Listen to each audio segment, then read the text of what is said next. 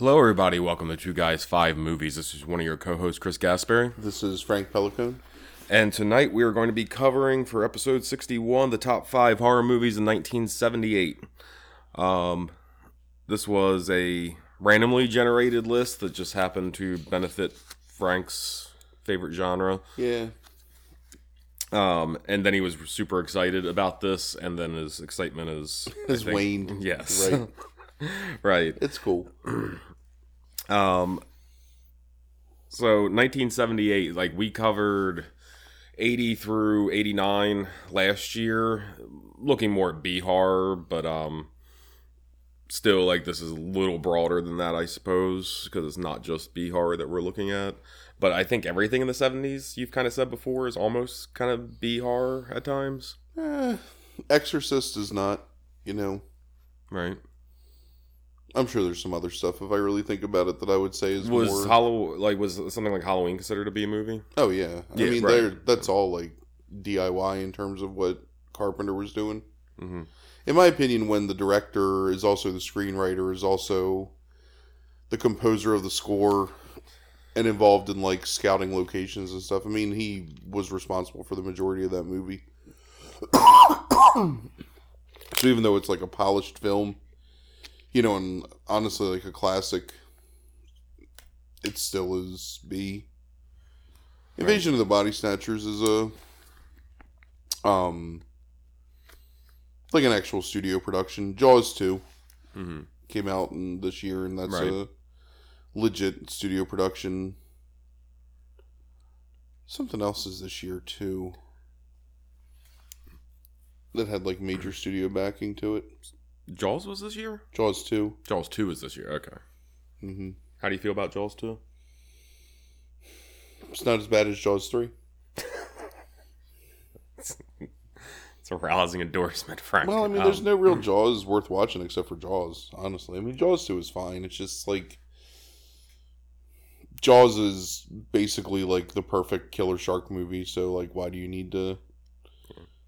And I think there's like five Jaws movies or four. I don't know. They're all really bad Yeah. afterwards. Jaws four is the one that I think I'd probably seen the most, just because it was always on television when I was growing up. Which is the one where they build the aquarium? Oh Christ, I have no idea. I think that's three. yeah, it sounds right. They have the underwater aquarium where you can like walk through Yeah. like the ocean and Jaws is attacking it. So, was there anything in this year that didn't make your list? Um, so there's some stuff that's like I consider to be, I don't know, like either not important maybe, but like interesting. Um, Attack of the Killer Tomatoes is 78, which is like for a long time probably the best like horror comedy. Um, just because of its ridiculous premise. Um, movie called Blue Sunshine this this year, which is like a really trippy, like it was really hard to find for a long time. That Blue Sunshine and Liquid Sky were like these two movies that were really really difficult to track down on VHS back in the day of like renting movies. Um, so I didn't see Blue Sunshine until like I was probably eighteen or nineteen. Liquid Sky is the movie that we discussed on the counterculture Yeah, episode. Yeah, yeah those. Blue, Blue Blue Sunshine is really similar. Like people start getting infected with this drug that makes them psychopaths. Basically, it's it's it's good. Yeah. Um, Pete Walker movie called The Comeback is this year. It was also known as Encore. yeah, it's listed as Encore in most places if you're going to watch it. Um, It's on Amazon Prime right now. that has some like the the transfer on that one is fucking awful. Um, I, well, the transfer on Tubi was just as bad. So. no, I don't just mean like in general. Like oh the yeah, it's a really exists. bad. It's a bad transfer. Yeah. I seem to remember renting it from Netflix on V on DVD like a decade ago, and it being a good transfer. I don't know what it is about that movie because um, Scream Factory, I think, put out a DVD retrospective of Pete Walker's movies, and this is the only Pete Walker movie that's not included on it. Hmm. So you get like Frightmare, House of Whipcord, um, Die Screaming Marianne, but it, this one's not there for whatever reason. Um, but co- the comeback's a, a fine movie. Like it's a small little psychological horror movie that's got a couple of cool things in it. Um, The Omen Two is this year. Um, I Spit on Your Grave comes close because I think that's a really effective movie, but I just as I get older, I just can't get down with like the whole like rape revenge movie thing. Right. Um, I haven't seen that movie in a long time. uh, Magic is this year. Is that Uh, Anthony Hopkins movie? yeah. Hmm. Um, Piranha, which we've already talked about, or else that would have made the list, is this year. Um, yeah. So I mean, there's like some some decent stuff. Uh, it's a pretty strong year, I think, like overall for horror. There's a movie called Patrick. That's a Australian movie. A couple Australian movies actually. Patrick, which is about a psychic killer who's in a coma, and a movie called Long Weekend, which is about like animals gaining their revenge on like this couple Hmm. who were like taking a long weekend in the the outback or whatever, and that's Yeah. that, that's a pretty good movie. Not good, but it's interesting, and it's like for like being a different subject matter, really with like the killer animals is pretty cool. Yeah. I don't even think that Omen Two is like terrible. I mean, it's not a great movie, but it's definitely like okay. Do you like The Omen? Oh yeah, I love The Yeah. Omen. Hmm. Yeah, The Omen is um That's another one I haven't seen since I was young, but I remember when I was young I didn't care for it. I don't know if I feel differently now. I mean, it's got a lot of really. Uh, it's got a number of like really iconic moments in it. You know, like the priest getting Sure. um, skewered by the um, steeple, and Yeah. it's all for you, Damien. Whatever. She like jumps out and like hangs herself. I mean, that's pretty, pretty graphic and pretty unsettling Yeah. the first time you see it. Um, and it's like one of those things where it was kind of building off of, I guess, like the premise of The Exorcist, with you know the idea of evil religious forces like coming back to like take over the world, and Rosemary's Baby and the Sentinel is around that time too. Mhm. So there's a bunch of stuff that deals with um. I don't know if we'll ever talk about it. What, how do you feel about magic? I like Magic. Do you? Yeah, it's a good movie. Yeah. I actually have a really. I bought Magic on DVD when I was like buying like you know a dozen DVDs a week in the mid two thousands, Yeah. and my copy of Magic doesn't work, so or it didn't work, and it was one of those things like I was too lazy ever to take it back. Um, but I think it's available right now on one of the streaming services. I can't remember where, maybe Netflix or no, it's probably on Prime. Um, Ma- Magic's a good movie. It's it's a Yeah. creepy movie. Yeah, I, I I'd seen it when I was young, and then um, one of my colleagues, Craig Fishcorn, was showing in a script writing class years ago, and I had rewatched it, and I don't know, I I think it might just be my my bullshit with Anthony Hopkins like sours me a little bit, like because he's just somebody if. If you're over like the revenge rape stuff, like I'm over Anthony Hopkins just in general, and I, I just think maybe that's my my own bullshit. No, no, it, he's he's not. For being someone who's generally considered to be like, well, for a time was probably considered to be one of the greatest like living actors. Sure. He's not a very good actor. I mean, he is. It's just that he's. I mean, nobody like wants to talk about Hopkins in that way, but it's like, while they'll still say that about Nicholson, how Nicholson fell into a pattern. Right. I think Hopkins did too. Hopkins is just a different pattern. Yeah, Like, he's the most earnest over actor yeah. like ever. I think he's yeah. It's like he's hammy. You know, um, Magic was directed by Richard Attenborough, which is Oh, interesting. that is interesting. I didn't know that. Yeah. Huh. I Did he have direct no anything idea. else? Do you know? I have no idea. Huh. I just know that. That's a fun, fun fact. Facts Right, Frank. Frank. Yeah. Uh, Frank Fact. That's that's all I know. um, yeah, I have no idea what else he's directed. yeah, yeah. I, I had no idea he directed, you know, anything.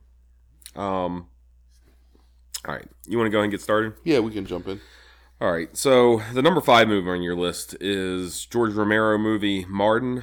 It stars John Amplas, uh, Lincoln Maazel, and Sarah Venable. Has a 90% from critics on Rotten Tomatoes, a 76% from audiences. You want to tell us a little bit about the movie and why you included it on this list? It's an interesting disparity. I wonder if it's because like there's generally some like long, like kind of boring parts of Martin.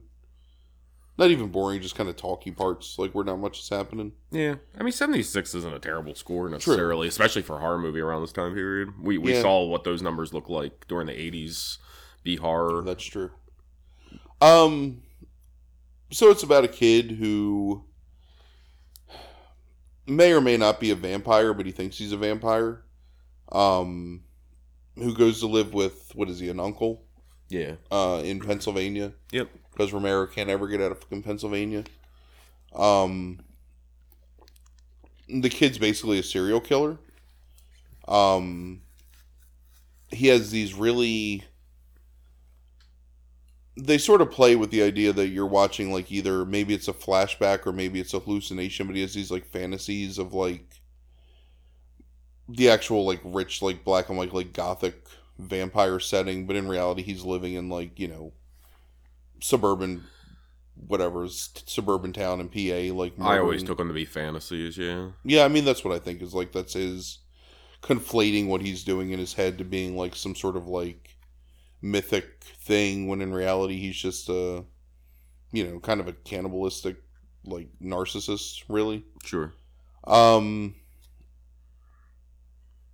I mean there's like a lot that happens in this movie and I don't really want to like detail the whole plot but in essence his um his uncle tells him like if I find out that you're killing people I'm going to drive a stake through your heart um his uncle definitely believes that he's a vampire including like having like what like crosses and garlic and hmm the general tropes of like stopping a vampire and Martin's response is like, you know, this magic shit basically doesn't work. Like magic's not real, like, you know. It's um I've read that it's Romero's favorite movie that he's done. Yeah, I've read that as well. Like it's his personal like he feels it's his personal best. hmm Um as a horror movie, it's a fine, like psychological horror movie. Um including like an interesting play on the fact of like is this kid really like a supernatural being or is he just uh highly motivated like sadist really Mhm. Um it's kind of ahead of its time in terms of like the social fixation on a serial killer as being like almost like an attractive pop culture figure um in the sense of like martin calling into um the radio station and being like popular as a Right. caller Yeah.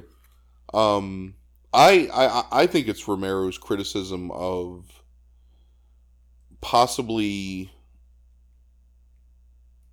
like the public's reaction to psychology as like a useful tool to help like cure people that have whatever mental instability Impulses and Yeah. Right. Yeah. in the sense that like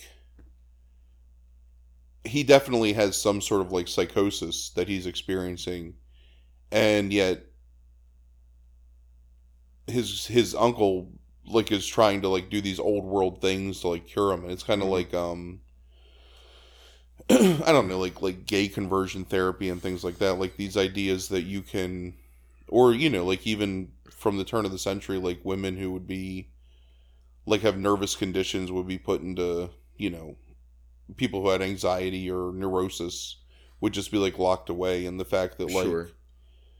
Instead of like getting the kid help and like removing him from society you're basically just going to drive a stake through his heart and bury him in the backyard with a crucifix Right.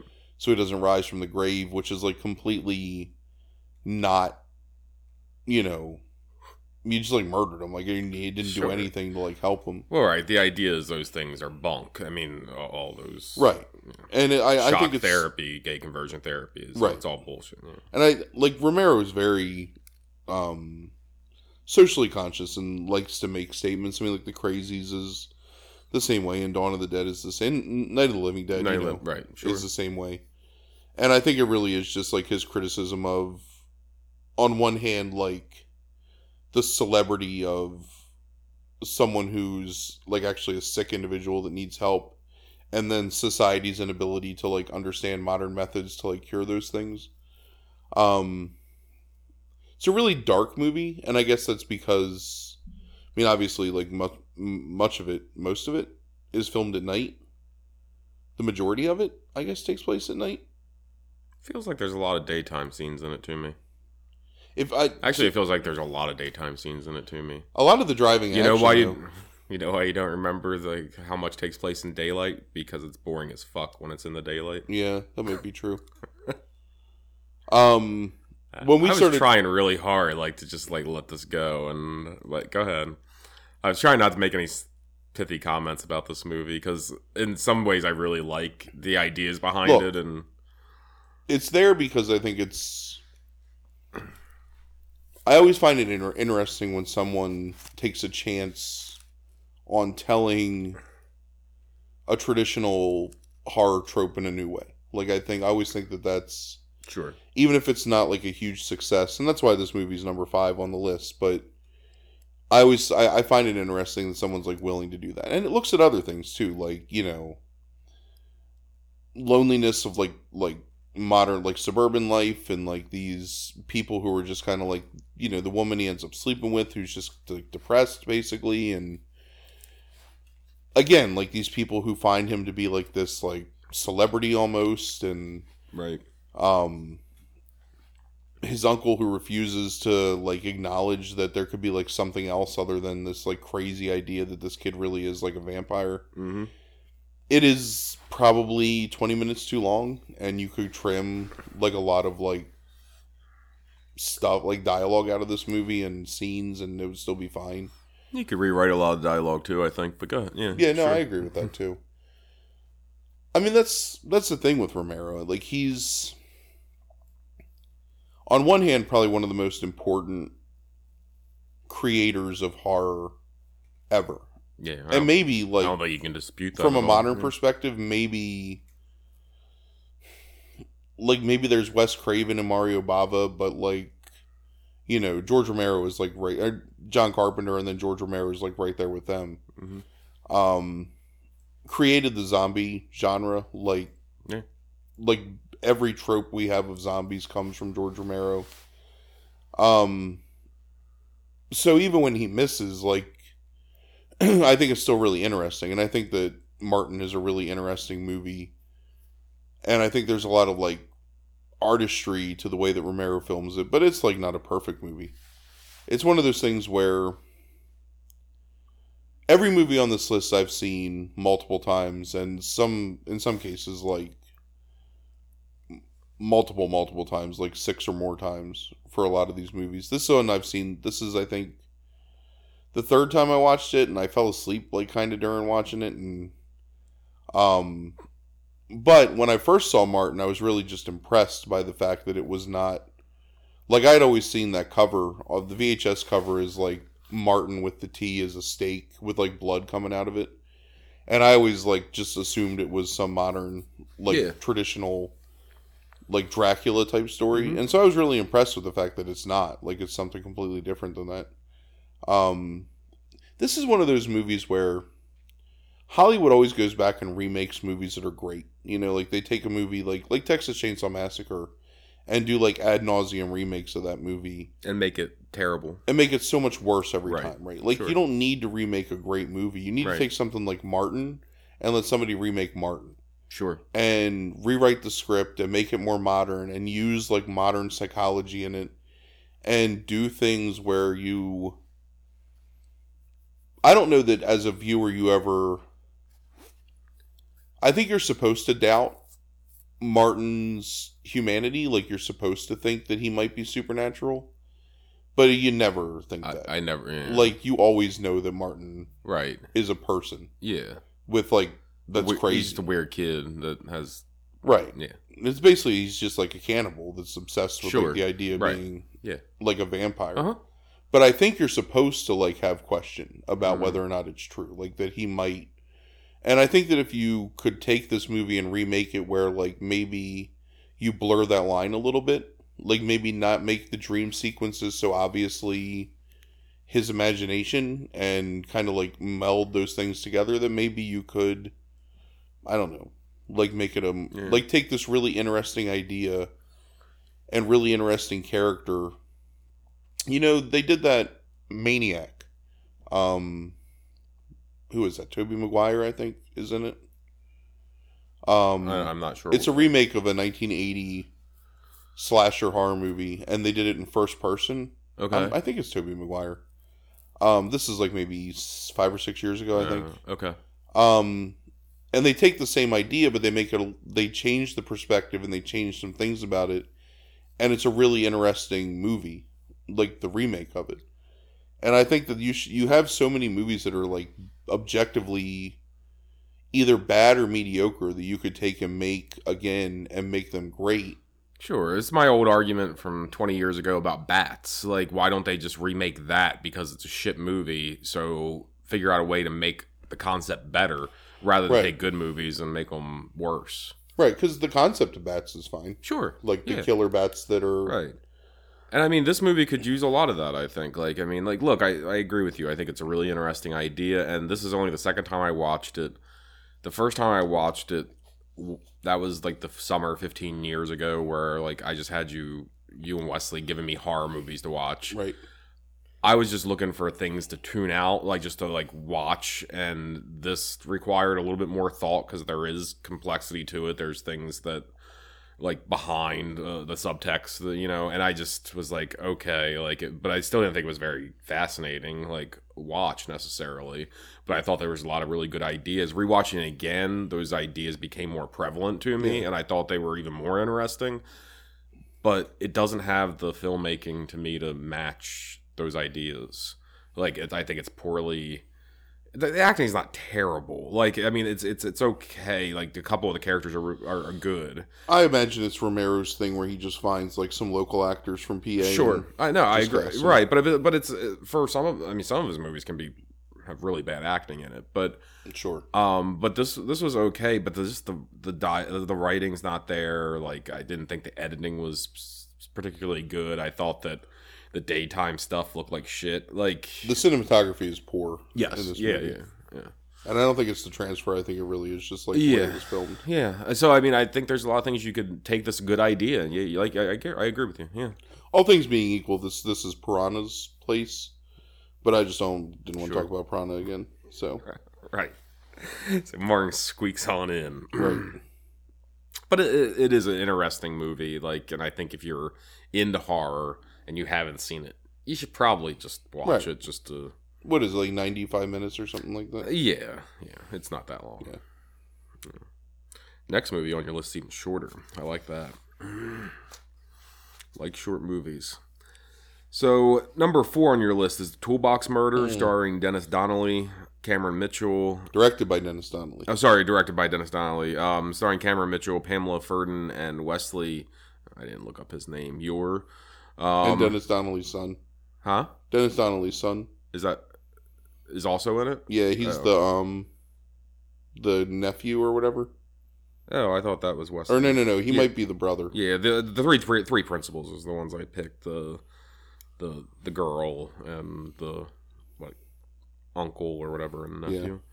Um critic score not available on Rotten Tomatoes. A thirty percent from audiences. Why have this movie on the list? So this is my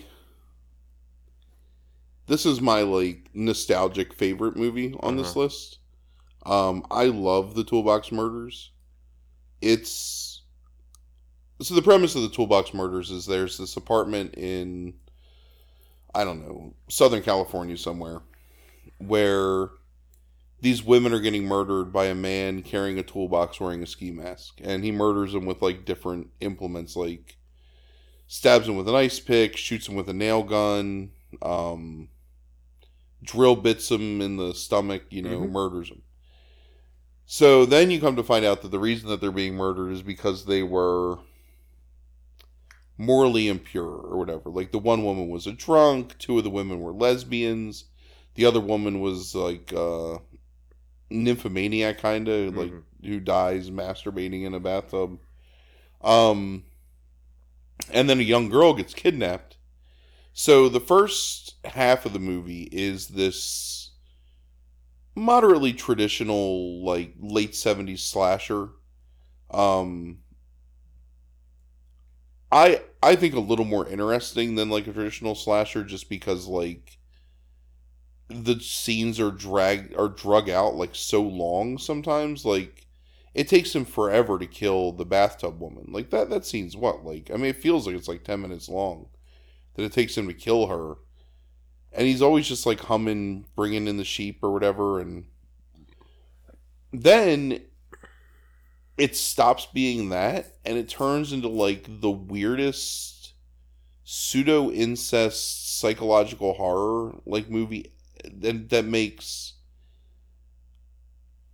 it's almost absurd because it makes such little sense. hmm But like everyone is so earnest and it's so creepy that it like it works in its absurdity.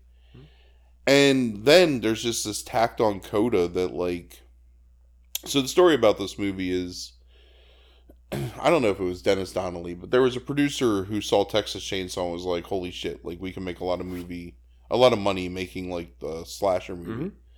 So they made this movie under the pretense that it's based on a quote unquote true story, which it's not, and just kind of cobbled it together, and that's why it like it, it feels like two different movies.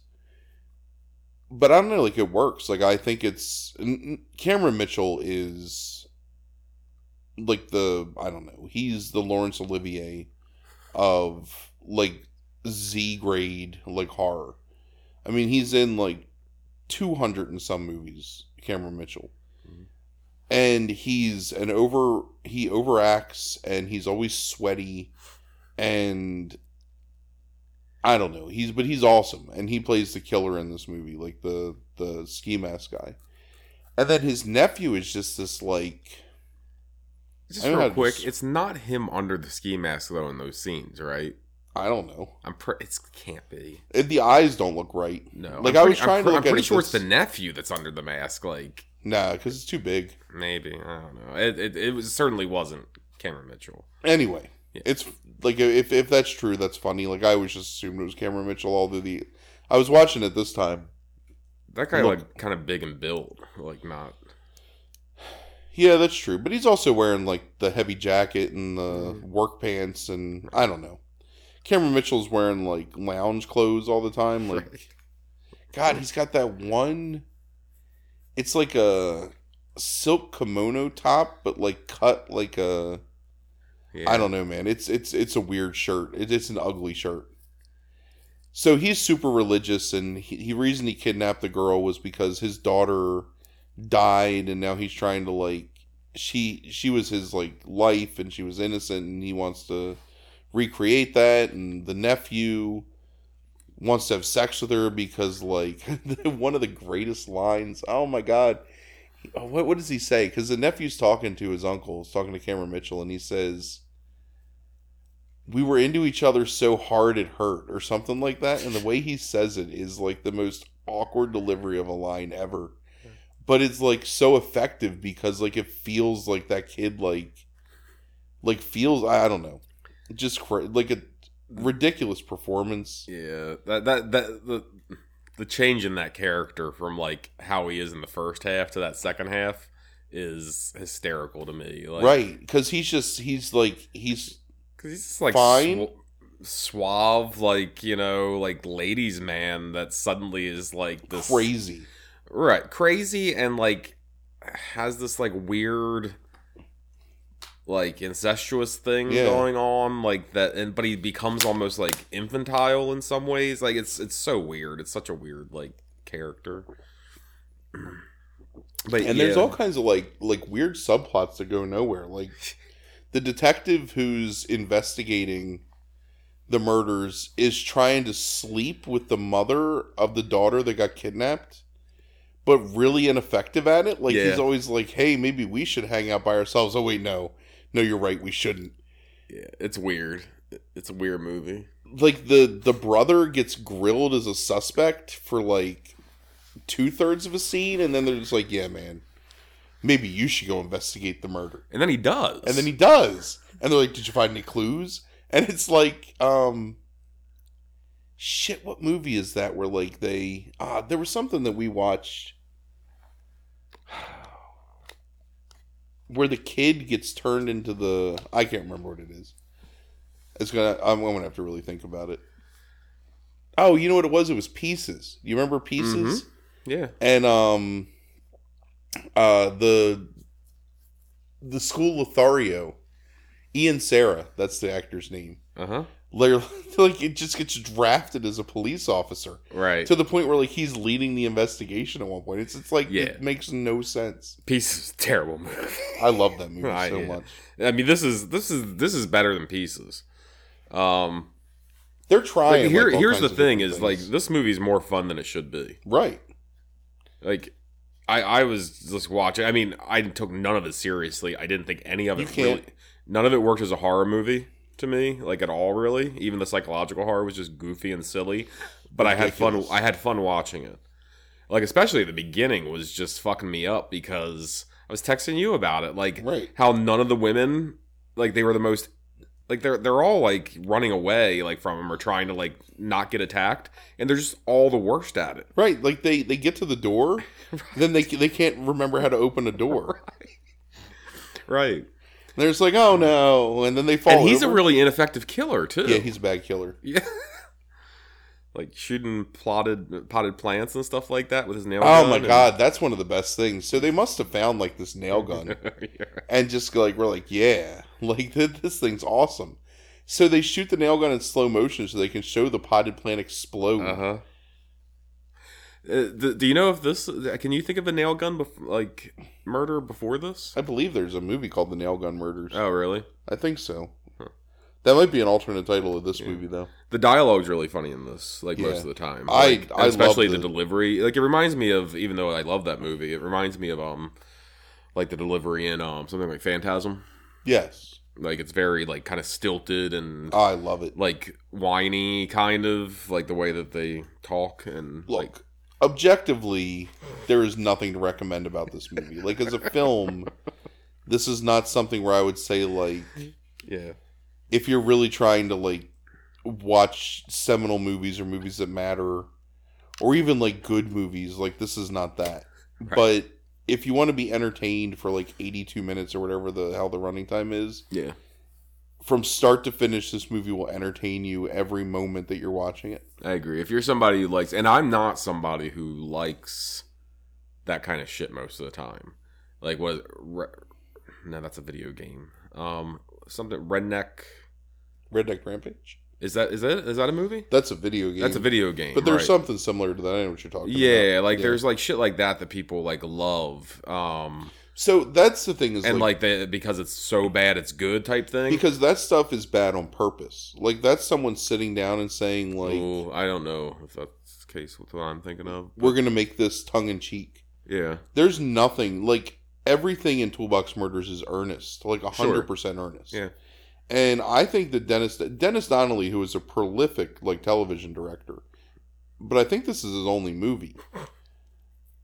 That man thought that he was like making something better than like a cut above like everything else. Right. and just made one of the most absolutely ridiculous films of all the slasher Here's the thing, though, from a plot standpoint, like there's some interesting ideas. Uh, right. That they're that are I- just that just go nowhere or are botched, and like I, it makes god there's the older black couple that they introduced that Fuck, like I forgot about that. there's like they they introduce them like real characters and then you never see them again mm-hmm. And this all takes place in an hour and twenty minutes. in like real life That's what I mean. Like the movie's only an hour and twenty minutes long. no no no i mean like it's almost like that long in like the in movie terms it's like i don't know like everything happens in like a day and a half Yeah, it doesn't take very long. Yeah, the mother like gone to work because like God, and then the brother deduces where the daughter, where his sister is, based on no clues. He just is like, you know what? I know, and he goes there, and he's right. mhm. I don't know. It's it's it's fantastic. It's one of my favorite, like one of my favorite like movies that is absolutely not a good movie, but still manages to be entertaining. Like Attack of the Killer Tomatoes is a fun movie, but it's trying to be like silly. Like I don't know. Th- This this movie's phenomenal. Like I, again, like my my nostalgic probably favorite movie on this list. You know what's funny is the criticism that I like took of this movie is like everything that you love about it. Because there is no criticism really of it. It's a uh, super reviewer Francisco G on Rotten Tomatoes. But he said after a bloody, violent, and rather pointless first 25 minutes that is on the verge of going into exploitive territory, this slasher flick turns into a buddy movie of let's find the murderer. So painful it's boring. Then we go to meet the murderer murder and delve into his psyche on a character study so out of place and tedious it hurts. But wait, there's more. Added in a freakish and complete nonsensical ending, and there you have it. It seems like it was a film that was glued together by a bunch of different people who didn't have a clue what the previous person was working on from the start. That'd be, So you're right. If you're looking at that'd be a funny concept. Hmm? That's a really funny concept. Yeah. Like they you I wonder if you could make a horror movie like that. Like where basically like you have the director film like 15 minutes. Then the next director only gets to see the last 2 minutes that that director filmed and has to like extrapolate what happened before and then make another 15 minutes after that. And nobody can tell them like what the movie was about. yeah, that'd be a fun experiment. And it doesn't just verge on the exploitive, it is two hundred percent exploitive. It is nothing but exploitation. right. It is let me show as many boobs as possible, Right. plus a woman masturbating. the in the masturbating scene like kind of shocked me. It's like I texted incredibly shocking. Yeah. Like when you see it, right. she's um, Yeah. that's a she's a uh, famous pornographic actress. That woman, Oh, really? yeah, Huh. she's only in a couple like quote unquote real movies, but like Right. hundreds of. Yeah. Yeah. Oh, okay. Um. Yeah. She's probably the best actress in the movie too. the '90s was my heyday. Like, so I don't know any Yeah, I don't. I only know that because like I've. because of fun fun facts with Frank. Right. Yeah. Right. I think it's um. I have a book called Invasion of the Bee Girls. Uh-huh. that was like a homage to like Linnea Quigley and like all these women that were in these movies. Yeah. Um, and I think it talks about her in that. Okay, so number three on your list is another George Romero movie, Dawn of the Dead, starring Ken Foree, Gaylen. Oh, I can't read this now. I can't remember her name. Scott Reiniger, David uh, M- MG. Is that right? I think that's how you say it. Um, 93% from Rotten Tomatoes critics, 90% from audiences. I think most people know about this, but you want to tell them a little bit about what the movie's about and Um, pseudo sequel to Night of the Living Dead in the sense that it takes place. Well, I mean, it basically takes place like immediately after the events of Night of the Living Dead, but you know, ten years later, really in in life. right. Um, the zombie plague is like this very real thing. Um, this group of people are trying to like survive, and they end up going into a mall, kind of like locking them all down to make their stand. Um, a renegade motorcycle gang led by like a young Tom Savini break in, let the zombies in. Um, it's a maybe the this or Zombie 2, the Fulci movie, is maybe like the preeminent zombie movie of like prior to the huge glut of zombie movies that came in like the 90s. Um, the zombie genre was still sort of underrepresented at this point, although the Italians were trying to throw as much as they could at it.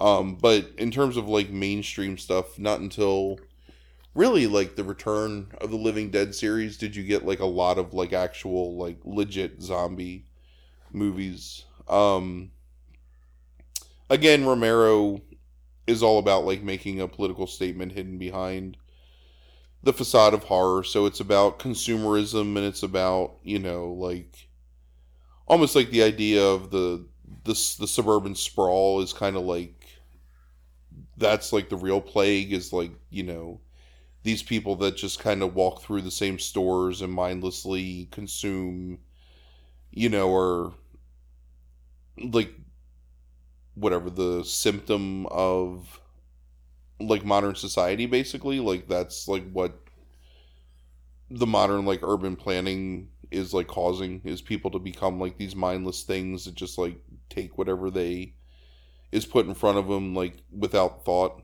Sure. um I mean, I don't know. I, I would imagine that most people listening to a podcast about 70s horror have seen Dawn of the Dead.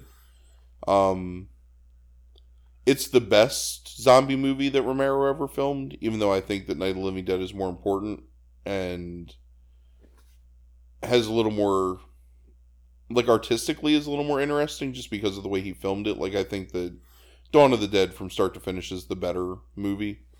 um, and probably the more watchable movie. I think maybe just because it's like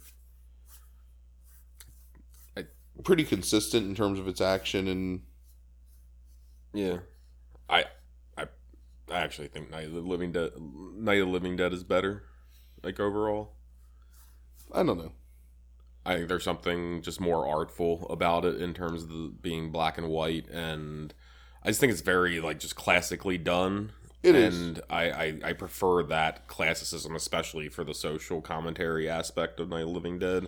I think I think it all fits in tighter um than this movie, but I mean, I this to me, it's the good. difference between. It's like a really good like like analogy to that is Alien and Aliens sure, in the sense that it's Yeah.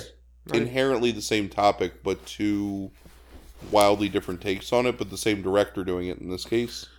And while I feel the opposite way about the Alien franchise, where I will always prefer Alien as a movie, Mhm. Um, in this way I feel the opposite. And it might just be because I've probably seen Night of the Living Dead like 25 times in my life. Like I've seen that Mhm. movie a lot. yeah, And also because like it was um there was no restriction. It was like uh what's it called? Um public domain. sure, So anybody could put out copies of it. right, And for the longest time like I would like buy these like 7.99 VHSs with like extra footage or somebody like shot some other scene into it or I just terrible terrible terrible. But I've seen that movie a lot. yeah, But I don't know. I mean, I think Dawn of the Dead is good social commentary. I think it's got some really exciting and well done like set pieces. It's got some good. It's got a good sense of humor about itself. Yeah. Um, and still maintains like that bleak idea of like, you know, the end of times, like apocalyptic. Um, and also one of the best movie poster covers of all time of the um that's absolutely true. bald zombie head rising up with like Yep. the blood red and the bats or whatever. Like that that thing's fantastic. Yeah, I think you're right. I think Zom, I think Zombie Two is better in terms of the cinematography and direction. It is, and the zombies themselves. Uh, right, like- sure. I think this movie is better plot and subtext wise. Sure. Obviously, I mean, I think, um, I mean, Yeah. Fulci ain't trying to make no like grand statement. Fulci just and maybe you to- just have seen. How many times have you seen this? You think? eight or nine, Okay, maybe. so I've seen this movie once. Oh, that's crazy. all the way through just once like um i've seen pieces of it here and there like throughout my life at different points like Right. you know 30 minutes here 15 minutes there so i've probably seen it twice at least like overall but i only actually sat down and watched this like when i was like 15 or 16 like one time um gary arnold of the washington post makes the claim that like uh, what did what did he say? On, let me get it here. That uh, Romero's ironies aren't subtle or devastating enough to justify lengthy contemplation. Do you think this movie's too long for what it is? Oh, it doesn't feel long to me. No, No. I mean, it's two and a half hours. Yeah, I mean, like I don't know. I'll go always back to like your fucking common trope, which is you could trim 15 minutes out of this movie and make it mm-hmm. a, a better thing. It's because I'm always right. Sometimes you are, sometimes you aren't. yeah, I mean, I think you could take stuff out of this movie, but Yeah. I don't know. Like Romero, I don't know. So it's it's hard to criticize because I think it works, and Day of the Dead is so much worse in a lot of ways Yes. that like it's for me it's easy to forgive a lot of the excesses of Dawn of the Dead Yeah. just because I think that I think great idea for Day of the Dead, right it is a really good idea and just yeah, and done several other movies have done it better. sure. Um, I feel like Romero was always filming movies as like, this is the last time anyone's ever going to give me money to do something, so I want to put as many of my ideas on film as I can. Sure. And I think that Martin is kind of like that. I think that um, the Crazies is like that, and uh, Season of the Witch is like that. This is like, you know what I mean? Like he's Yeah. always just like, I just got to get it out of my head and get it onto film, and like, you know, because maybe I might not ever be able to make another movie again. Okay, another question. Do you think this is the best Romero movie? Oh. God, no. Um.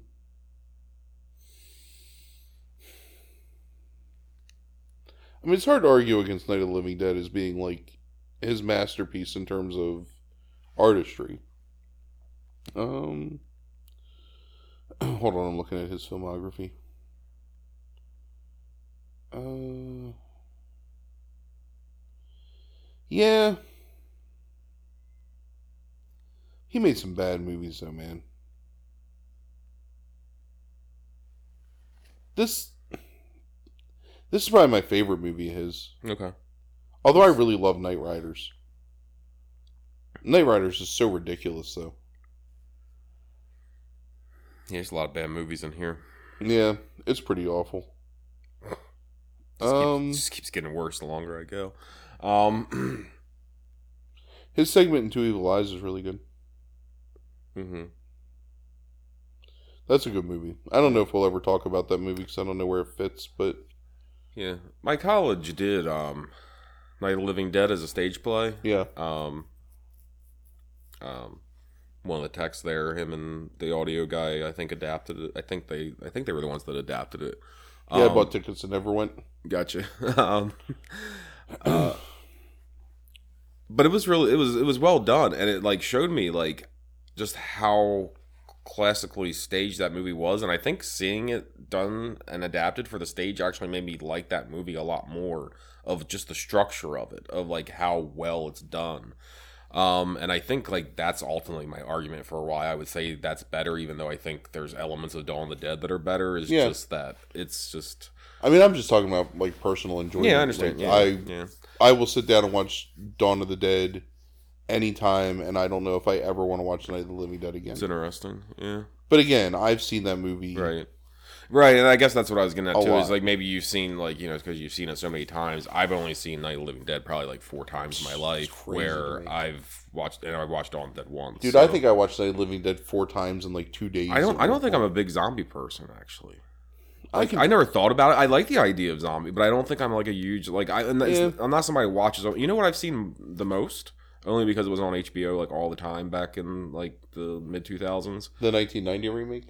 Uh, the the Dawn of the Dead remake from whatever 2004. Oh, the Zack. Snyder one. Yeah, You know that um Snyder is has a Army of the Dead. I think it's called. Yep. Coming out I, this I- year yeah, I saw that. with um Batista Mhm. in the starring role. Yeah.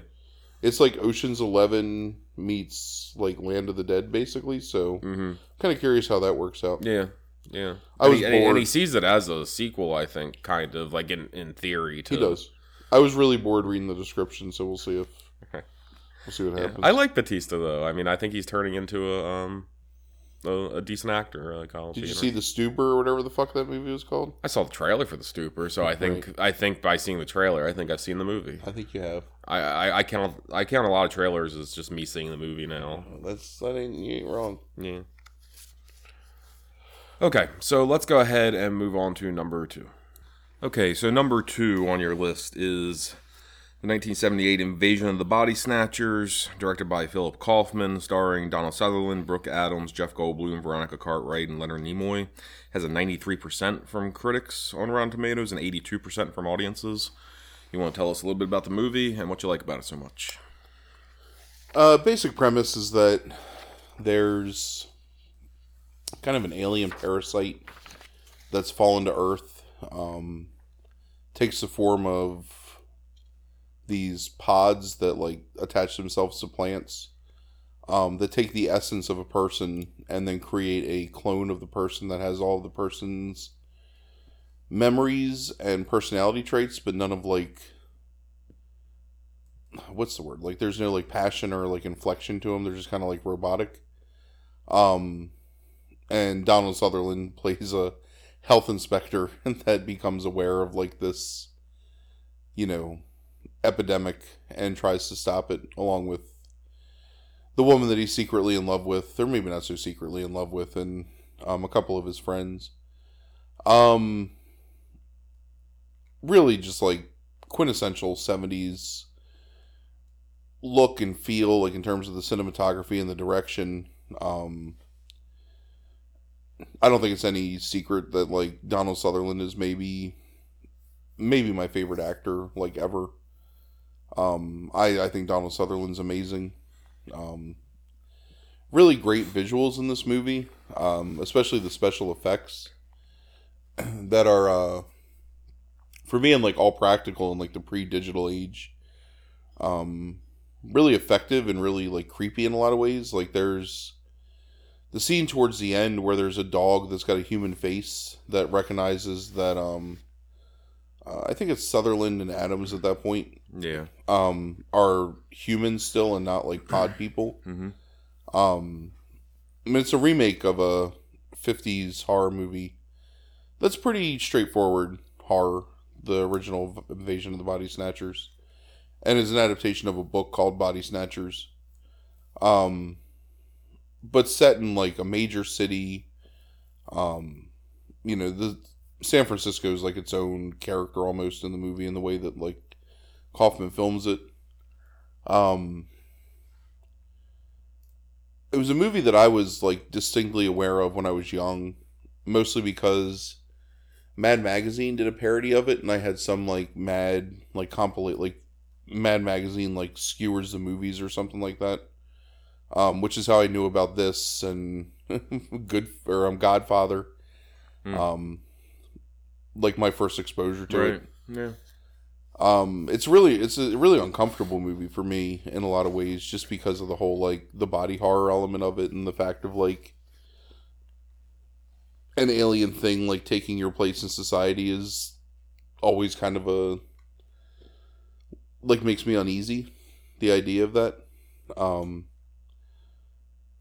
but really brilliant performances. I think it's really well written.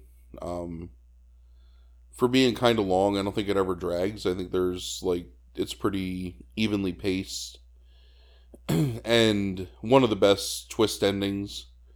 I think in uh, like that era, especially, but maybe like ever. Um, in the sense of Sutherland's character being like a pod person in the end. Um, I don't know, That's a really. I mean, that's that's a heavily what memed shot now, right? Like it's it's been over the internet as a meme for like ten years Yeah, now. the- like the shot of him like pointing where he's turned into a pod person. right with his mouth open and Yeah. like the sh- like shooting like straight up his nose, basically. Mm. Um, I mean Sutherland is does a lot of good movies around this time. Specifically, uh, Don't Look Now, um, which I think is a couple years before this. Yeah. Um, another movie that I just like I, I I love and I love his performance in it. I always like the fact that he's he's a guy who has like a very minor bureaucratic position and has leveraged that into being almost like a boogeyman for these local restaurants and hmm but he's not an asshole. Like it's it, it's a really great performance in the sense of like he's just this guy who earnestly believes in like what he does and translates that into this desire to like save people from you know this alien threat um really nice like uh casting of Nimoy like against type of being like the the suave psychiatrist Mhm. who turns out to be um a pod person. Um I love the visual effects of like the bodies like growing out of the pods with like they're half plant and half human and you can see like the semi-formed features like through like this gauzy like web of like whatever it is. I don't know. I don't know. Just i and uh, like i don't have any criticism of the movie. Like i think that i think that it's a pleasure to watch um again it's my favorite era of film the 70s and i think it looks it just looks like like the film stock and um It still looks good now, yeah which Well- which is I, to me say it's something for 1978 because you don't always get that. it's a beautiful transfer to the Yeah. um the one that's up on i think it's on prime It's on Prime right now, yeah. Yeah, and Sutherland to me like this is where because I know I always joke and it's not not even a joke because it's true. Like you love Donald Sutherland, like, um, but to me it's like that that slightly older Sutherland where he starts relying on charm a lot more. You get a lot of parts of that charm in this character where around this time you're not getting that charm quite as much in the 70s from Sutherland that he becomes known for I think in the 90s more. And um, it really worked for the character because like you said he's like this boogeyman and he's not a dick about it but he's he's certainly an enforcer. But that guy's not the same guy that's people talk to privately you know? Like he, he's he's that's a job and he's a great cook and he's Yeah. a good friend and he's even though he's in love with um, the Adams character, like Mhm. he's willing to just be her friend because she's dating the what is he a local sportscaster. right Um, one of the first guys that gets sort of taken over by the um by the body snatchers. Um, but yeah, like I I don't know. I, Now- Gold, Goldblum is young and reserved and like good in his performance. Um, Right, he's not. He's he's not. Um, he has he hasn't like won off the deep end of like being a weirdo Right. quite yet. he hasn't quite become Jeff Goldblum yet. Right, right. Which have just incidentally, like, have you watched any of that uh Disney Plus show, No, The World According to Jeff Goldblum? It's um, it's. f- I, I can't recommend it because you have so many other things you want to watch, but um. When Brandy and I don't have anything to watch necessarily, like we've just turn on an episode of that, and um, it's it's oddly amusing. Like the premise is that there's like a topic, whatever, like one's ice cream or jeans or something like that, and Goldblum just they do a deep dive on like the history and like the facets of like the whole thing, and Goldblum they just send them around the different places around the country, meeting with people to like talk about these things. They did tattoos, um, so it's like Goldblum being super awkward and just being Goldblum talking to these people and it shouldn't be as good as it is but um it's it's it's it's a fun show just because Goldblum's so damn weird it's something I wouldn't mind watching. I mean, I, I like Goldblum a lot. yeah so Sutherland's really good in this. everybody's really good in this I think that's one of the things that really catapults this movie is the acting is so strong throughout um like you said Nimoy I think is really good I was telling you last night that I'm I'm pretty sure now, like after rewatching this, um, when they cast him in Fringe, I think this was the role they were thinking of, uh, not you know his more iconic role um, in Star Trek, of uh, because he he has similarities. This character has similarities to that character in Fringe. Um, he's really good. Uh, Veronica Cartwright's uh, she's like a actress that kind of peers around this time period in a lot of things, and I've always really liked her. I thought she's always pretty effective. Yeah, she's good. Both both her and Brooke Adams play Right, like really like attractive in the sense of their personalities Mhm. and their like humanity. I think. Yeah. So I watched the other night. I um I'd only I'd never actually seen it all the way through, just bits and pieces when I was young. I watched the original uh Invasion of the Body Snatchers. Um and I mean I, I knew enough about that movie by seeing twenty minutes here and there, like um to get like the joke at the beginning of the movie, like the reference to Kevin McCarthy, like running down the street in in the 78 remake of telling people like they're they're coming to get you and stuff like that and um and he's another character actor that especially as he got older like I love Kevin McCarthy um uh uh he's in inner space um but um Space. like that's why that's why I love Kevin McCarthy is because inner space was such a big part of my childhood but That's not on the top five action movies of the eighties. No, no, it's not not going to be there. It's gonna. I think it's on the top. Is it on the top five movies that I love and you hate? No, no, no. I It's like not- Inner Space. oh, right. Okay. Um, we'll still never talk about inner space, and it's a shame. Um, You find a list that it fits on. I, I'll, right. I'll, so I I knew enough about that, but uh, watching, and it's only like an hour and fifteen minutes or something. The original Invasion, and um, like all the core elements of from this movie are in that movie, but this movie might be one of the best remakes I've ever seen of taking something of modernizing and just making everything about it better. Um like because it's it's almost the exact same story with just like added parts here and there to flesh a story out.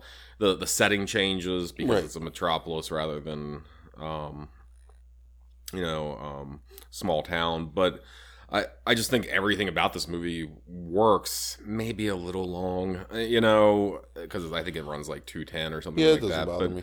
but it, it it it had a good pace to it. Like I mean, like uh, I didn't it for someone that bothers me. Like it didn't bother me at all in this movie. I mean, it makes sense because they spend so much time like trying to convince them, like convincing themselves that this is actually happening, and then time trying to convince other people, and then realizing that the other people are Yeah. already, and then all that tension, which actually kind of reminded me of something like, like V maybe, mm. like later, where mm-hmm. it's the small group of holdouts where everything around them is taken over by Right. something else. And there's a lot of real like like true like horror to that and the idea that like Yeah. you know Well, I think what was impressive about this is when it's just um, the two of them left, um, Adams and Sutherland's characters, to, in in the, like the last like fifth of the movie. uh, You've seen that scene so many times of like the two people that are left that are on the run from like this large group, especially like anything that has to do with this premise of like you know people being brainwashed or Right. like controlled. You've seen that scene so many times. It's one of the few times I've seen it where I've actually felt tense. Like a lot of times it's just like, okay, this is that scene. Like, you know, for the next 10 minutes or 15 minutes, they're, you know, going to go have to avoid everybody and everything. But it's like this movie, when I was watching it, I was actually invested yeah. because I felt like there was a real threat to it. Um, also because they've made you care about these characters. and maybe that's it. point. Yeah, that's that's that's that's possible. Um, the um the major criticism of this movie uh is about how it kind of misses the like the subtext like just doesn't work very well in terms of like how the original was kind of focusing on like um McCarthyism and like you know suburbia and all this stuff of people becoming the idea of pod people and all that kind of stuff. Uh, Richard uh, Schickel of Times said that um, like changing it to San Francisco and changing it to a bigger city not only like kind of ruins some of that, but also makes it less plausible. Um, because it's already kind of like implausible that a small town would be taken over, but then when you get to the idea of San Francisco being taken over, it's even like a little. It gets into the idea of absurdity, really Yeah. but I actually, I don't know. I thought that was kind of cool. Like it, it shows how massive it is. It's kind of like you were talking about V. Like you know, Right. like it, it shows like this is going to be like this large takeover of the world at that point. So it upped the stakes to me. I thought. Yeah, I don't. You got to suspend your disbelief in anything like this. Like, saying that it's implausible that it happens in a big city is saying that it's plausible that an alien plant race could come down and take over human bodies. Like, Mm-hmm. it's like, oh, I'm I'm okay with that, but like, oh, this just stretches my my boundaries of like credulity. Or I, I don't know. Uh-huh. It's just it's that's that's a silly complaint. I mean. That's the horror of it, you know. Like Yeah. the original movie is basically just almost like an extended Twilight Zone episode in a lot of ways. Mm-hmm. Pre Twilight Zone, I guess, at that point. Um, Probably. but you know, this is a fully fleshed out, and that was one of the things that they wanted to do is they wanted to make like a the premise, but a different movie, like its own movie, and where you know we fail in this modern, well, not even some. I don't know. It like you asked me the other night, like what are the best remakes? Like, and this is definitely one of them. Um, I think The Thing is on that list as well because I think that's an amazing remake. Um, yeah, it's just it's it's a really well directed movie. It's a really well acted movie. The script is really good, and it just works well as a sci-fi movie, as a horror movie. Um, I think maybe in some ways, like it still has that social commentary of like the outsiders, like eventually just getting like co-opted by the and sort of San Francisco at that time. Like you're coming out of the whatever, like the the summer of love era, like '60s San Francisco Mhm. through the '70s, and we talked about Milk, you know, in our Right. the biopics. It's sort of the same idea of like, you know, that whole um Castro Street collective started as like these. I mean, they they were like I don't know, like renegades or mavericks, whatever you want to call them, and eventually like money just like co-opted all of it to be Sure. like homogenized in a lot of ways, and, and it's the story and maybe because it's a contemporaneous review like there's no there, there's no hindsight Yeah. to like look at it but it's like i mean in that story there of what happens in milk uh, you know like what really happened to some degree i mean it's just the larger story of the baby boom generation where you have this the summer of love and you have the 60s and you have the protests of the early 70s and then by the time i mean we're only five years away from well we're two years away from now at this point from reagan. Right. and you know we're five years away from those same people kind of being co-opted into the very thing that they disliked you know? I mean that they fought against. So um uh, maybe it's the, like remaking it at this point is actually a little prescient like, Yeah, but it's a it's a fantastic movie and one of my one of my favorite childhood movies, and like it still holds up. Like I really enjoy really enjoyed watching it this time. no i agree. No I was, I was glad to watch it again um for the first time since i was young. Okay, so number one on your list, um, I don't think it's probably comes as any great surprise, is Halloween, uh, directed by John Carpenter, starring Jamie Lee Curtis, Curtis and Donald Pleasence. It has a 68% from critics and 89% from audiences. Uh, we talked about this movie back in October um, during a first watch with um, a friend of the podcast, Mike Bledsoe, uh, who sat down and watched it with us for the first time ever in his life. right. Um, and um, so yeah, I you can go ahead. Uh, you mean, don't have to give much description. Right. I don't I don't know what else to say about it that we haven't already gone over, but the start of like one of the more prolific horror franchises in film.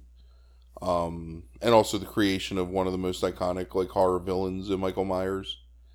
Um, you know, it's it's it's almost a perfect movie. Like I don't I don't know of any like real flaw it has. I mean, it's like perfect runtime. The build is like really well done. It gives you enough information to know what you need to know without beating you over the head with exposition.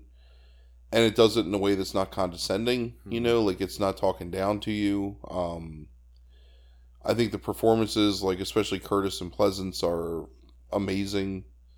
Um the idea of having Myers like stalk her and then like cut to show that he's like murdered like people along the way and you know just show like the depths of his evil. I mean there's just so much like greatness in it. And really you know one of those movies where i think people have tried to go back to the well and like recreate whatever exists like in that bubble. And even like carpenter to an extent trying to do it in um, halloween 2 over explaining who Michael Myers is, like making it too much of like a traditional slasher. I mean, this movie has, you know, there's a threat of peril without it being like just constant murder. And much of the way the Texas Chainsaw doesn't really show you like the point of contact moment all the time. Halloween is the same. I mean, you Sure. rarely see like anybody like legitimately getting like murdered on screen um, especially not by like being stabbed or anything. Like a lot of it's implied and a lot of it's you know like hidden in shadow. Does when the guy gets impaled against the wall, is that shown? Nah, you don't see it. Okay, it's only You- afterwards you see, him, hanging. being held up, and it's so it's from like right. Yeah, right. his You're right. You're right. chest up, Yep. and then it's from his feet down. You don't ever see the knife in. You just see him stuck to the wall. Right. Um, yeah, I don't know. I mean, it's it's it's one of the best horror movies ever made by one of the best directors of horror, um, and one of the best just genre directors. Period. Yeah. Like who can do horror, sci-fi, action comedy, you know, Yeah. whatever. Like he's pretty much like a master. Yeah, of, I can't remember how many times I've seen this movie. It's probably like the one we watched in October. It was probably like the maybe fifth or sixth time I've seen it or something like that. Um, which is a lot for me for especially for a Right. horror movie. But um, when I was younger and I really loved it, I loved the subtlety of Myers in the background and shots. I loved like you know like I, I love the horror aspects of the movie and the subtle the subtlety of some of it. Like that's what I really like love so much. Rewatching it back in October gave me a new appreciation for the actual filmmaking of it, like and the narrative structure. Like I, until I watched it that time with the two of you, like I didn't realize like how well constructed that script and story is Yes. even of by by having it all pushed like the second half of that movie to like it all building to that night. Everything like leading up to it in the days preceding you're building the threat by doing that. And especially mostly through donald pleasence's character um, is how you're doing that. And it's like you're establishing because of all those as as, as trite as it may be nowadays to kind of like sit there and have um a character like talk about how bad somebody is i'm going to use a wrestling analogy. It's like donald pleasence is like the commentator who's building up the heel by telling you how bad Right. the heel the, the bad guy is.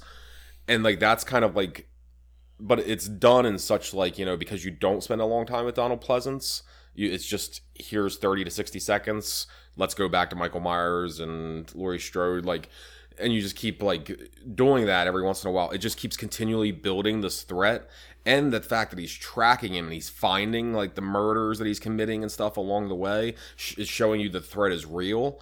So it's built you up to be like just terrified of what's going to happen in that second half of the movie and it's it's brilliant Right, he's also a Cassandra type figure where like Yeah.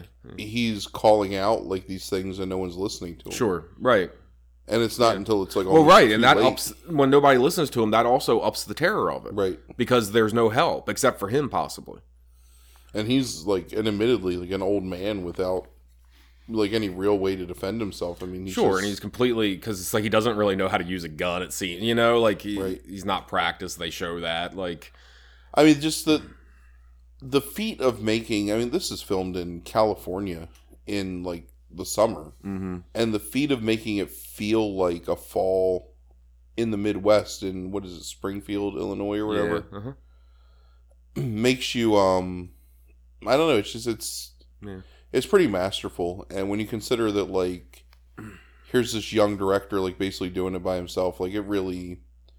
It's it's it's a masterpiece, I Yeah. think, and it's it's legitimately like a great movie, just beyond being like a quote unquote horror movie. Like Sure. it transcends that, and it's just really well done. And Yeah. yeah, to your point, like it's it's it's the threat of him stalking them and you Mhm. waiting like with the anticipation for him to actually like break through and attack, which is where the remakes of these movies like always well subsequent sequels and remakes always fail in that it's just about him like stabbing and like murdering people and that's not what it is, you know, he's this almost like inescapable force of nature Mm-hmm. you know, who's after, you know, who's has his goal in mind and is like has the single minded purpose. Um, Yeah. But yeah, I don't know. And, so, and and there's like those all these little things with Myers though that's like has this like just tiny bit of complexity to it, like of trying to figure out Michael Myers in some ways. right, like the fact that he's like, even though he's just like murdering him, like he's gonna put a sheet on so he can trick her into thinking that he's her boyfriend. and is that a right? And is that a joke? I mean, and I'm I I don't expect an answer necessarily, but it's like is is that is that Michael Myers' idea of a joke? Yeah, I Um, don't know. It's like the the the way that he like that iconic head cock that he does with the guy that's like after he stabbed him against the wall and he's just hanging there when he just cocks his head and looks at him like trying to like almost like like he's trying to figure something out but like what is he trying to figure out like you know what's he what's he studying you know um I think just the interest in watching a human life escape, Yeah, basically. Like it's just that he's a sadist, but Right. it's like so disconnected. Sure. It's, it's yeah, it's it's it's fascinating. And uh, the only other thing I have to say about this is that damn last shot of this, well, shots of this movie, where it just uh, the score's playing over it, and it just cuts to all the different rooms, and just shows you like empty rooms, like but just where all the terror is taking Right. place. I think is one of the, like the best like. 30 second sequences to end a horror movie Yeah. ever. It's really good. It reminds me of very much something David Lynch would Yeah. do. Like, Well, we we talk about it all the time. It's that Yeah. horror of like empty spaces, Right. basically. yeah. like the implication that something could be there or right there. and lynch does a lot of times yeah in that way of like what could happen here right. um i thought it was brilliant in the way he does it here where it's like here's the place now empty of where it did happen and i think that's really interesting And great, great score too. Like one of the best horror movie Yo, scores. yeah right yeah yeah I mean, like iconic. Like you hear like those the the tinkle of that piano, and the, you know immediately like what you're listening to uh-huh and what you're in for. Yeah. Um, the sequel, like the pseudo sequel, well, not pseudo sequel, but like the um retcon sequel to this in um Halloween that came out last year. Um, was really good too, and continuing like the storyline, and I'm actually really excited to see Halloween Kills. Mm. Um, which one's that halloween kills That's the sequel to the danny mcbride one Yeah, okay all right that's going to be a trilogy. gotcha Um, but takes place after the events of the um, remake from But this is the one with um Jamie. This is the one with this just came out with Jamie Lee Curtis. You're Yes. talking about, right? Yep. Okay, yeah. I still haven't seen that yet. yeah the Rob Zombie remake. It's just it's it's just too much. Like it just gives you too much information, and I think there's a lot of really interesting filmmaking in that movie, and I think that he understands like what makes Myers scary, but he just like can't help himself by like talking about it too much. It just Yeah. makes it way too Zombie can't help getting his shit in. yeah Like, eh, like I, I, I, I think we're mostly on in agreement on Rob Zombie. Like, we're pretty lockstep, I think. But um, we both love um Devil's Rejects. yeah one of my Um, favorite horror movies. Of the past, Sure. like, yeah. years. I mean, I think that's, but it's like, but it's like there's a little bit of restraint there in that, where it's like the one that came before it that it's a sequel to, like, Yeah, House of a Thousand Corpses. Yeah. There's no It's like- restraint right, right. except that one shot that of one uh, yeah. Walton Goggins. Yep. Yep. Like getting next the bird's eye view. Yeah, Yeah, it's just Um, amazing. Brilliant shot intention. Yeah.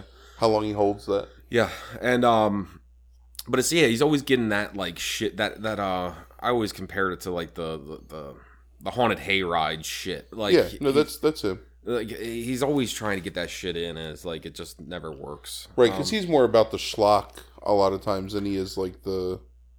So real quick, sell, sell me on this new Halloween movie. So uh, and and I need to understand something first. So does Hallow? I think it's it's H two O, um, like Halloween, the twentieth anniversary movie from like ninety whatever eight, I guess. That doesn't exist in this new movie, right? Like because Jamie Ba- Lee Curtis was in that. Right, basically Halloween one and Halloween two exist, and that's it. Okay, so Halloween two is included. And then Jamie Lee Okay. Curtis has had a child, raised a child, lost her daughter because she's crazy, and has barricaded herself off from the world, with the knowledge that someday Michael Myers would come back and she would have to fight him. Mm. and it's just Myers like returning to Haddonfield. That's the name. I don't know why I said Springfield. Yeah, yeah, Haddonfield. Yep. Um, returning to Haddonfield, Yeah. and Jamie Lee Curtis trying to convince people like this threat is real. yeah.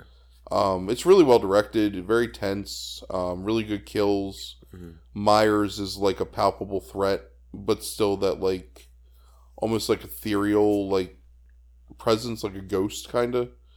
Um, I'm curious to see like how they pick up after the end because he's trapped in a like locked in a like walled in basement or something kind of Hmm. like I don't know I can't even explain it and like lit on fire. Hmm. Um, so I'm interested to see like where they go from it, but yeah, it's it's it's really well done. Okay, but it's not dealing with any of that bullshit mythology that comes in like four and five and all that stuff necessarily. Well, no, that one- that, that mythology is introduced in two. is it? Oh yeah, Yeah. yeah. It's specifically said that he's uh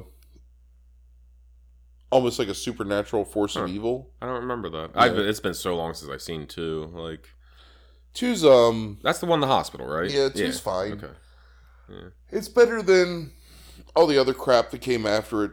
Like none of those sequels are very good. I mean, I like Season um, of the Witch. Season of the Witch a lot, but yeah, but that's, not a Michael Myers movie, right? Um, see, I don't know. I mean, it's um, Hmm.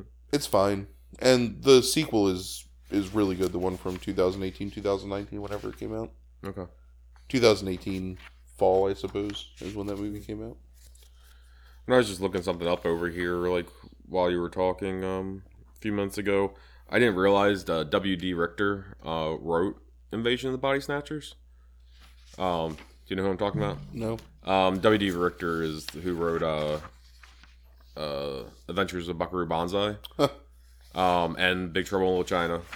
Um, and then kind of career goes downhill from there. Um, That's your man. It is. It is. Yeah. Um, wrote Needful Things though, like adapted Needful Things. Um, in '93. Um, and then did Home for the Holidays. Isn't that Home for Your Holidays like one of your like least favorite movies ever or something like that? Which movie? Home for the Holidays. Did, haven't you like bitched about that movie? What movies that movie? Holly Hunter. Ninety five. I don't know it. Maybe Robert Downey Jr. Maybe in it. I, I can't remember. You don't know? Okay. That's not me. Okay. Huh. That. I'm was. sure it's awful. it, it was not good. No, it's a bad movie. Um, it was one of those things where it's like when it came out, like Entertainment Weekly, because they did that with every fucking movie. There was like potential Oscar buzz for like Holly Hunter or something like that, and then the movie came out and nobody liked it, and you never heard about it ever again.